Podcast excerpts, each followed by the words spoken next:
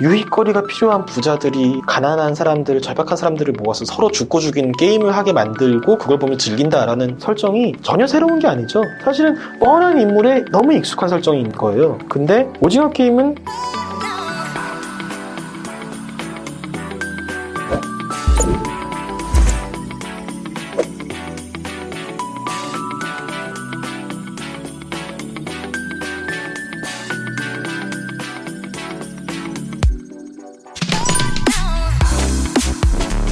그게 아마 저기 출판사에서 책 팔려고 한 홍보 멘트 같은데 일단 과찬이시고요. 그런 글쟁이가 되고 싶었고 되고자 노력을 하는데 아직 노력이 좀 부족하죠.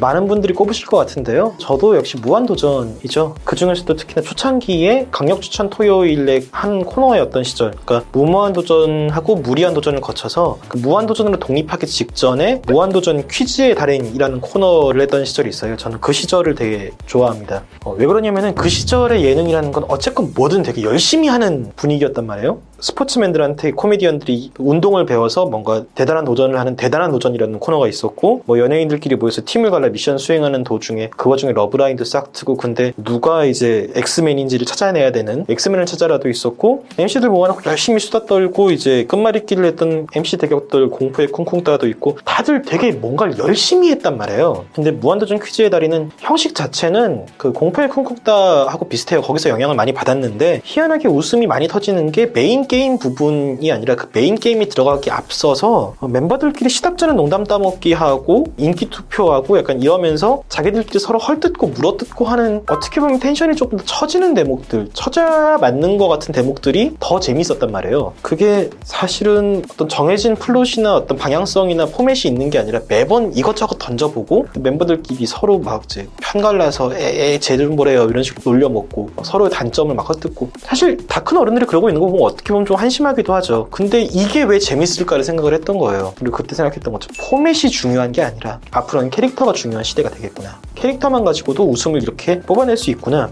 앞으로의 예능 방향이 그런 식으로 바뀌겠다라는 거를 처음 실감했던 게 저는 무한도전 퀴즈의 달인이었던 거고 그게 캐릭터 쇼로서의 무한도전의 서막이었고 그 이후 등장한 수많은 예능들의 레퍼런스가 된 거죠. 그 무렵이 또 포맷을 만드는 방송사의 절대 우위가 조금 낮아지기 시작을 하고 캐릭터를 보유하고 있는 celebrity들이 이제 우위로 올라 서기 시작하는 기점이기도 했습니다. 그리고 무엇보다 제가 무한도전 리뷰를 쓰면서 처음 이제 글쟁이가 됐거든요. 아무래도 데뷔작이니까 애착이 갈 수밖에 없죠. 뭐 애착 가는 만큼 비판도 많이 했지만요. 저는 경쟁이라는 키워드가 좀 너무 오래 부각되고 있다는 생각이 들어요. 오디션 프로그램들도 그렇고 전 국민이 슈퍼스타 K를 보고 막 아 선의의 경쟁 정말 아름다운 승자 이러면서 눈물을 흘리고 그러던 시절에 판타지는 사실 다 깨졌잖아요. 오디션 프로그램도 제작진의 적극적인 개입, 어, 섭외, 취사 선택 같은 것들이 만들어내는 드라마이고 심지어는 투표 결과를 조작한 사례들도 있었는데 더 이상 진실된 경쟁이라고 보기가 좀 어려워진 거죠. 그렇게 제작진의 의사가 많이 들어가서 만들어진 드라마를 즐기기 위해 그 서사를 즐기기 하기 위해 그 굉장히 수많은 출연자들이 방송사와 불공정 계약 맺고 아, 난 여기서 반드시 데뷔를 해야 돼 라면서 너무 간절하게 제대로 된 출연료도 받지 못하고 일을 하고 있는 거를 우리가 언제까지 계속 봐야 되나? 이 수명이 너무 오래 연장되고 있는 게 아닌가라는 생각이 좀 드는 거죠. 그러니까 물론 이해는 할 수 있어요. 한국 사회 자체가 경쟁 속에서 성장한 사회고 그것 때문에 한국 사람들 그리고 한국 사회 전체가 좀 피로를 느끼고 있고 그리고 모두가 이미 그 문법 안에서 살아가고 있잖아요. 그렇기 때문에 자연스럽게 TV 안에서도 그게 반영이 된 거죠. 그리고 이미 자기도 과잉 경쟁 경쟁을 하고 있는 시청자들이 많기 때문에 텔레비전 화면 안에서 그런 식으로 경쟁을 하고 있는 사람 봤을 때 공감 가기도 쉽고 감정이입을 하기도 더 쉬운 거는 있을 거예요. 근데 경쟁에서 살아남은 그 한 사람만이 일확천금을 얻고 뭐 데뷔를 할 수 있게 되고 약간 이게 언제까지 좀 유효한 판타지인지는 잘 모르겠어요. 그리고 경쟁을 넘어서 좀 서로 협업하고 연대하는 가치를 TV가 좀 먼저 선도해서 제시할 수도 있지 않나? 라는 생각이 들고요. 다른 한편으로는 이제 가짜 사나이랄지 강철 부대 같이 자신을 극한 상황 속에 몰아넣고 이거를 이겨내는 자기 자신을 극복하는 극기를 강조하는 프로그램들 이런 것들이 많이 등장하는 것도 조금 우려스럽긴 해요. 이런 프로그램들이 전달하는 게 물론 군사 문화라서 본능적으로 이제 거부감이 드는 것도 있지만 결국 이 프로그램들이 하고자 하는 얘기는 그거거든요. 당신이 지금 경험하고 있는 고통은 많은 부분 자기 자신에서 비롯된 것이고 당신의 한계를 극복을 하면은 인생의 많은 역경을 이겨낼 수 있는 힘을 자연스럽게 얻게 된다. 그러니까 스스로의 한계를 깨부숴라. 그러니까 이런 메시지인데 이게 사실 자기 개발서 논리거든요. 물론 자기 자신을 극복하는 거 거뭐 어느 정도 도움이 되는 부분도 있습니다만 이게 21세기에 과연 유효한 해법인지는 잘 모르겠어요. 그러니까 판 자체가 부당하게 적은 보상을 걸어놓고 이걸 얻고 싶으면 과도한 노력, 경쟁 그리고 끊임없는 자기 극복, 자기 개발 이런 거를 통해서 승자가 되어라라고 요구를 했을 때 판 자체가 부당하다라면서 이거를 판을 바꿀 수 있는 어떤 아이디어 같은 것들, 뭐 협력 같은 것들에 대해서 좀 생각을 해봐야 되는데 어차피 세상은 경쟁이고 나의 문제는 자기 극복을 해서 나를 업그레이드 시키면 해결이 되는 거니까 라는 방향으로 나아갔을 때는 사실 선택 지가 굉장히 줄어들어요. 그리고 내가 나약해서 이거를 못 견디는 거야라는 쉬운 결말로 도달을 하고요. 그런 부분들은 좀 많이 안타까운 지점입니다.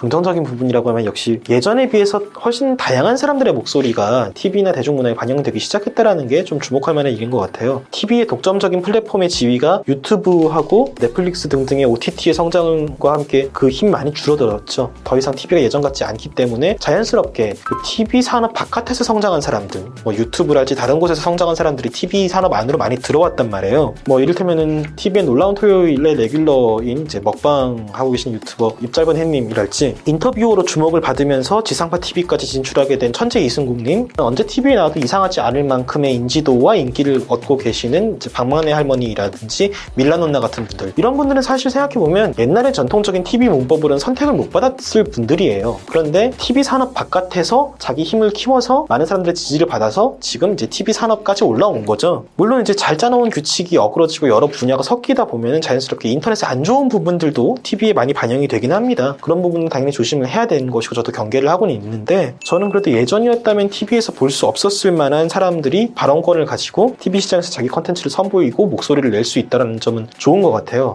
비슷한 맥락에서 최근 몇 년 사이에 TV의 남초 현상이 많이 완화가 됐죠. 아직은 갈 길이 멀지만 그동안 좀 다뤄지지 않았던 좀 상대적으로 덜 다뤄졌던 여성의 이야기가 조금 더 많이 다뤄지고 TV에서 활약하는 여성들의 수도 많이 늘어났다는 건 고무적인 일입니다. 그런 의미에서 이제 최근에 그러고 보니까 다 오래 선보인 작품들이 있네요 티빙 오리지널 여고추리반이랄지 혹은 지금 엠넷에서 방영 중인 스트릿 우먼 파이터 그리고 SBS에서 방영 중인 골 때리는 그녀들 같은 프로그램들이 선전하는 게 어색하지 않은 시대가 됐다는 게 저는 최근 몇 년 사이 트렌드 중에는 가장 좀 바람직한 일이라고 보고 있습니다. 저는 골 때리는 그녀들을 굉장히 즐겨보고 있고 주목하고 있는데요. 여성 예능에서 축구 같은 단체 스포츠가 다뤄진 적이 별로 없고 또 이제 구기 종목, 그것도 몸싸움이 굉장히 격렬한 구기 종목이 다뤄지는 게 그렇게 흔치 않은 일이거든요. 그리고 그 안에서 어떤 여성 한 팀만 이제 조기 축구 혹은 뭐 아마추어 축구에 도전 이게 아니라 자기들끼리 아예 리그를 만들어서 수많은 여성들이 경쟁을 한다는 것도 굉장히 매력적이죠. 왜냐면 선수들이 많으면 그만큼 더 많은 여성의 서사, 더 많은 가능성들을 탐구를 할 수가 있으니까요. 그리고 이게 얼핏 보면 은 뭐 언프리티 랩스타랄지 스트릿 우먼 파이터처럼 엠넷이 선보였던 여성 competition 쇼들과 좀 겹치는 부분들도 있는데 그런 쇼들은 랩이든 춤이든 어느 정도 자기 분야에서 입지에 오르신 분들이 경쟁을 하는 거잖아요. 골 때리는 그녀들은 이 사람들이 축구를 너무 사랑하고 열정이 너무 뛰어나지만 가끔씩 가다 아직도 룰 숙지가 잘 안 돼서 실수를 하는 경우들이 생겨요. 그러니까 리그전을 계속 치러 나가는 과정 속에서 성장을 하는 거죠. 성장해 나가는 과정을 보는 즐거움도 있지만 동시에 내가 저 사람들처럼 축구를 잘 하지 못하더라도 하더라도 저 사람들도 저렇게 열심히 즐기면서 노력하면서 하는데 나도 해볼 수 있겠다라고 시청자들한테 메시지를 전달할 수도 있고 조금 더 쉽게 공감할 수도 있고요. 그런 지점에서 굉장히 영리한 프로그램이다라는 생각을 하고 있습니다.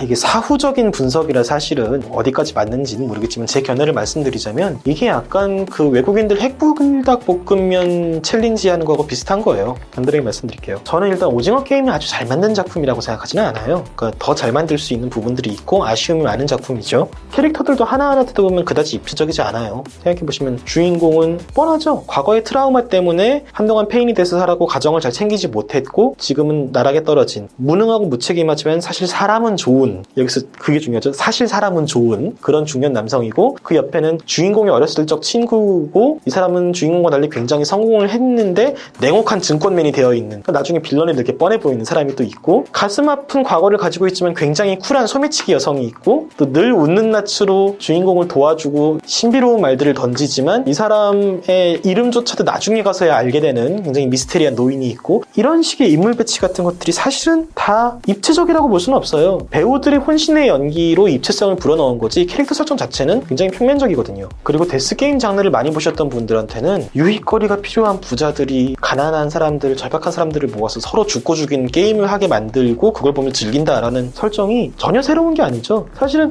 뻔한 인물에 너무 익숙한 설정인 거예요. 근데 이게 오히려 뻔하고 익숙하기 때문에 해외 시청자들한테는 문턱이 없었던 거예요. 뭐 한국적인 맥락, 한국의 역사, 한국의 사회 문화적인 맥락 같은 거를 이해를 하고 봐야 이 캐릭터를 더 잘할 수 있냐? 그게 아니라 이 캐릭터는 뭔지 내가 알겠는 캐릭터거든요. 그리고 저 내용도 내가 뭔지 알겠는 내용인 거죠. 그러다 보니까 이해를 하기 위해서 에너지를 투입할 필요가 별로 없는 거예요. 어느 나라든지 간에 자본주의 국가라면 빈부격차하고 양극화의 고통은 극복하지 못한 거잖아요. 그러니까 오징어 게임에 등장하는 캐릭터들이 겪고 있고 고통받고 있는 어떤 이 문제들이 그렇게 낯설지가 않고 그러니까 쉽게 감정이입을 하고 혹은 스토리 라인을 따라가고 그렇게 할 수가 있는 거죠. 그러니까 픽토그램 같은 거예요. 픽토그램은 이를테면 자동차 픽토그램이다. 그러면 자동차 모델마다 각기 다른 특징들이 있지만 픽토그램 안에서 그냥 이런 모양이잖아요. 자동차의 디테일들은 다 지워버리고 그냥 딱 봤을 때 누가 보더라도 어 이거 자동차네 라는 정보만 전달하는 건데 오징어 게임의 캐릭터들은 디테일들이 굉장히 많이 생략되어 있고 굉장히 전형적인 캐릭터이고 내용도 뻔한데 오히려 그렇기 때문에 한국적인 특수성을 잘 모르는 해외 관객들도 이해를 하기 쉬웠던 거죠. 근데 여기에 한국적인 특수성이 한국인의 매운맛이 어떻게 더해지느냐 정서적인 폭력이 굉장히 노골적으로 좀 드러나요. 그러니까 물리적인 폭력의 수입, 머리가 깨져서 뇌수가 흘러나오고 뭐 이런 부분들은 사실은 영미권 gore 영화나 slasher movie에는 그거보다 더 징그 럽고 끔찍한 장면들도 많이 나오거든요. 그러니까 수위가 결코 낮진 않지만 그네들이 만드는 거에 비해서 우리가 훨씬 더 잔혹하게 만들었다 이렇게 얘기를 할 수는 없죠. 근데 오징어 게임은 대신에 정서적인 폭력, 억울함, 한, 서러움, 가장 가까운 사람의 배신, 협박, 증오 이런 정서들을 굉장히 거침없이 관객의 얼굴 앞에 탁 내밀어요.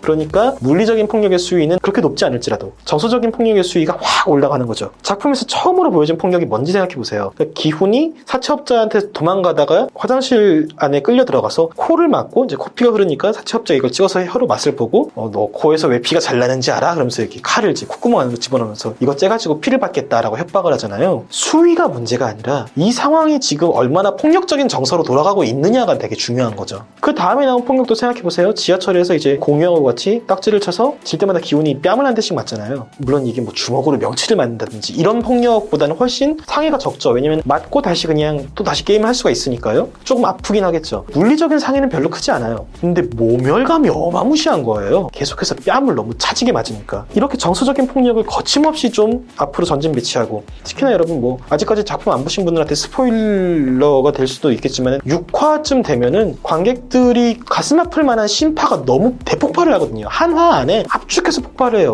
그걸 보고 다들 엉엉 울거든요. 한국 사람들은 사실 그거 되게 익숙해요. 대충 아 이렇게 전개되겠구나 뻔하지. 그런데 서구권 사람들한테는 이렇게 브레이크도 안 밟고 깜빡이도 안 켜고 직진으로 빡 이러면서 신파로 드라이브를 하는 게 처음인 거예요. 그러니까 한국인한테 핵불닭 볶음면만큼 매운 맛은 없지 않기 때문에 먹을 수 있는 음식이지만 서구인들한테 이건 처음 먹어보는 매운 맛인 것처럼 핵불닭 볶음면 challenge가 인기를 끌었던 것과 비슷한 굉장히 뻔하고 익숙한 라면 의 문법에 미칠 듯한 매운맛을 섞은 것이 성공한 것처럼 굉장히 익숙하고 뻔한 캐릭터와 스토리 라인에 한국인들만이 선보일 수 있는 신파와 정서적 폭력을 가해서 전 세계에는 좀 매료시켰다 이렇게 보시면 될 것 같습니다.